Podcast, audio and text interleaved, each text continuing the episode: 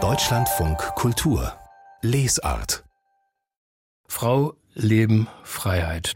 Seit mehr als einem Jahr kämpfen Menschen im Iran mit diesen Schlagworten für Demokratie und Frauenrechte. Wir erinnern uns an Gina Masa Amini und ihren gewaltsamen Tod im Herbst 2022 wegen eines verrutschten Kopftuchs. Ein Fall, der eine riesige Protestwelle ausgelöst hat und unseren heutigen Gast dazu gebracht hat, dieses Buch zu schreiben, im Namen Gottes die Unterdrückung der Frauen im Iran. Herzlich willkommen im Deutschlandfunk Kultur, Jasmin Taylor. Hallo, guten Tag.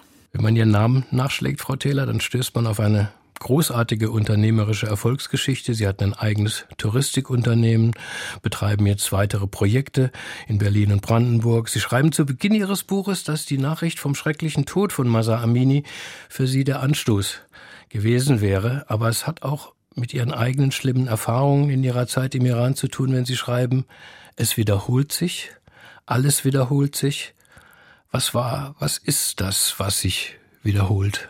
Es war den 16. September 2022 gewesen, als ähm, wirklich auch mein Leben äh, sich geändert hat, ab dem Tag drastisch, weil was sich wiederholt ist, dieser Tod von Gina Mahsa Amini, nachdem sie drei Tage im Gewahrsam von Polizei war, weil ihre Kopftuch nicht richtig saß und genau deshalb würde ich mit einer damaligen Freundin äh, vor mehr als 40 Jahren auch wegen verrutschten Kopftuchs wurden wir damals als junge Mädchen verhaftet.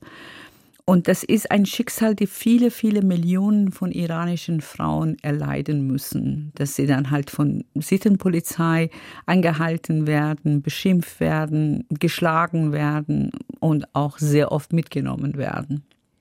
Sie schildern in Ihrem Buch sieben Lebensgeschichten iranischer Frauen alle aus der Ich-Perspektive und die erste ist tatsächlich Ihre eigene. Sie haben gerade schon ein bisschen davon erzählt. Lange war das aber etwas, über das Sie geschwiegen haben, dass Sie im Iran als Jugendliche im Gefängnis waren, gefoltert, ausgepeitscht wurden. Es schaudert einen förmlich beim Lesen. Wer wusste bislang überhaupt davon in Ihrem Umfeld? Niemanden. Nicht mal Ihre Familie? Nein.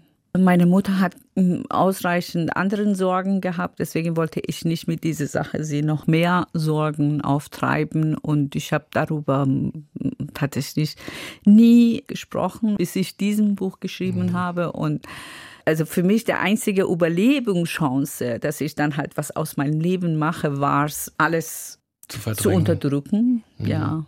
Und wie war das jetzt, als Sie das Buch dann geschrieben haben und auch Ihre eigene Geschichte wieder aufgeschrieben haben?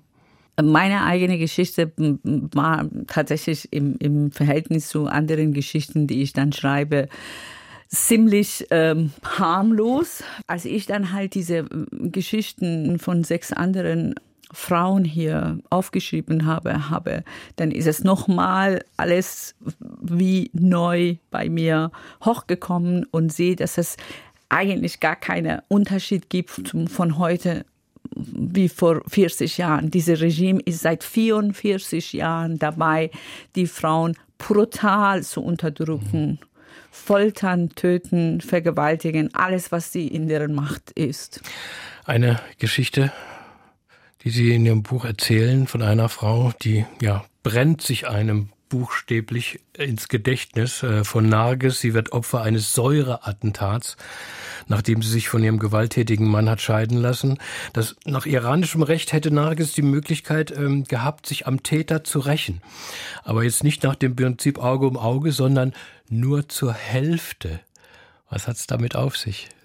Mit dieser Geschichte zeige ich tatsächlich das Frauenlautgesetz der Islamischen Republik und Scharia, was jetzt äh, das Gesetz, das regierende Gesetz im Iran ist, nur höchstens halb so viel wert sind wie ein Mann. Also gerade was zum Beispiel Körperteile betrifft.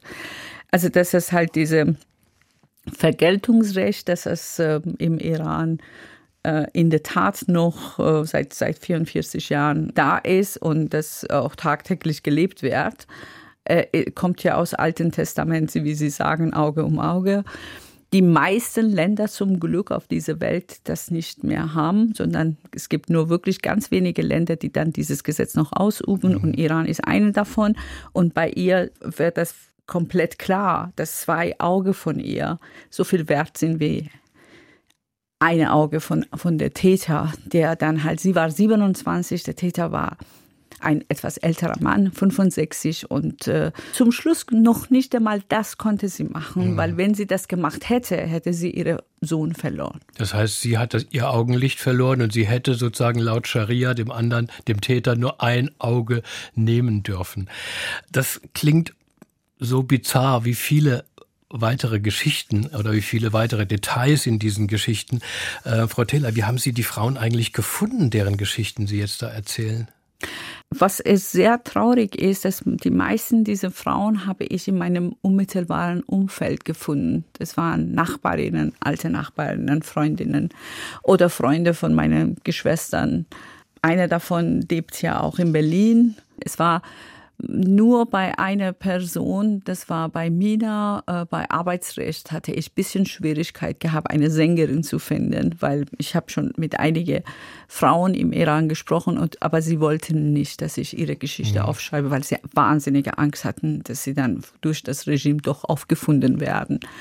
So wie ich am Anfang gedacht habe, dass es wahrscheinlich schwer wird, war es nicht. Also das ist so, dass man sieht, dass es die meisten iranischen Frauen vom, vom mhm. schlimmen Schicksalen betroffen sind. Sie haben die Namen der Frauen anonymisiert, sie bekommen Blumennamen, auch eben um sie zu schützen. War das äh, von Ihnen von Anfang an klar, dass Sie auch aus der Ich-Perspektive vom Leben dieser Frauen erzählen wollen?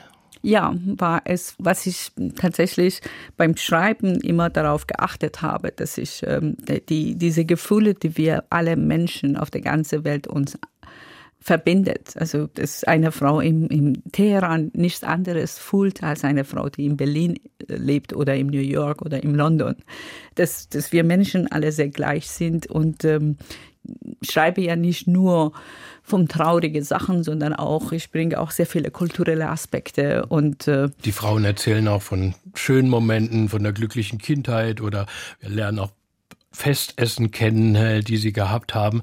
Ähm, jedes Kapitel endet damit, Frau Taylor, dass Sie die Rechtslage im Iran schildern und sie mit internationalem Recht vergleichen. Was war Ihnen hier so wichtig?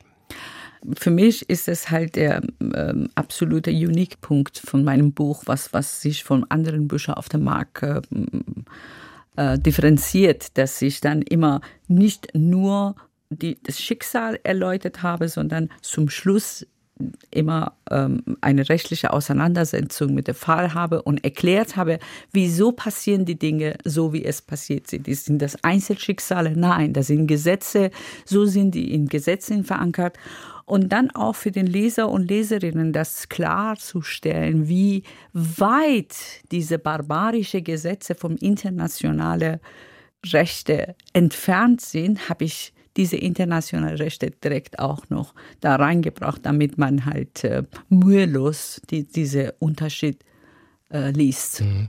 Ihr Buch endet mit einem Aufruf und vier ganz konkreten Forderungen an Politiker und Politikerinnen, also ähm, dass die Revolutionsgarden in die Liste der terroristischen Organisationen aufgenommen werden, sofortiger Stopp der Atomverhandlungen mit dem Iran, Ausschluss der Islamischen Republik Iran aus der UN-Konvention. Das heißt sozusagen, Glauben Sie denn, dass solche Maßnahmen nötig sind, um hier ein Umdenken vielleicht des Regimes zu bewirken? Man hat ja immer so den Eindruck, jede Kritik aus dem Ausland, ganz egal von welcher Seite, prallt am Regime ab? Äh, ja, dieses Regime hat ähm, tatsächlich was, was sie sehr gut gemacht haben, war das ähm, ein anderes Gesicht zeigen, als was sie dann wirklich haben.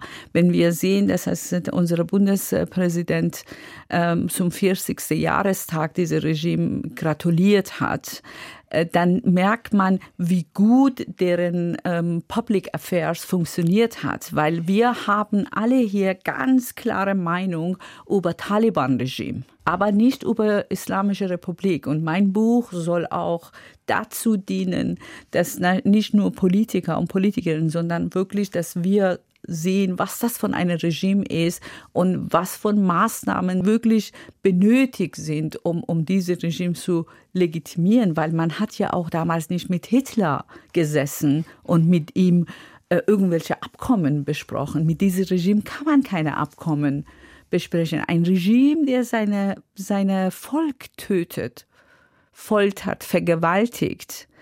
Dieses Regime gehört auf dem Misthafen von Geschichte.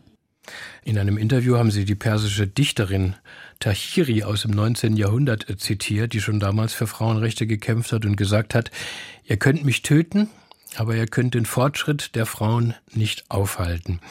Meinen Sie denn, dass die aktuelle Protestbewegung und auch ja die Reflexion im Ausland, der Zuspruch, vielleicht auch so ein Buch wie wie Ihres an dieser ja so zementiert scheinenden festgeschriebenen Ungerechtigkeit doch etwas bewirken kann, also an dieser fortwährenden Unterdrückung der Frauen im Iran? Wir leben alle mit Hoffnungen und keine Diktatur dieser Welt hat für immer standgehalten. Es gibt in Farsi ein Sprichwort, ein sehr alte, weise Sprichwort, payanisch, aber siyah sefidas. Das heißt, nach jedem dunklen Nacht kommt äh, die Sonne wieder auf. Vielen Dank, dass Sie bei uns waren, Frau Taylor, hier im Deutschlandfunk Kultur. Vielen Dank. Und im Namen Gottes die Unterdrückung der Frauen im Iran, das Buch von Jasmin Taylor, ist im Europa Verlag erschienen.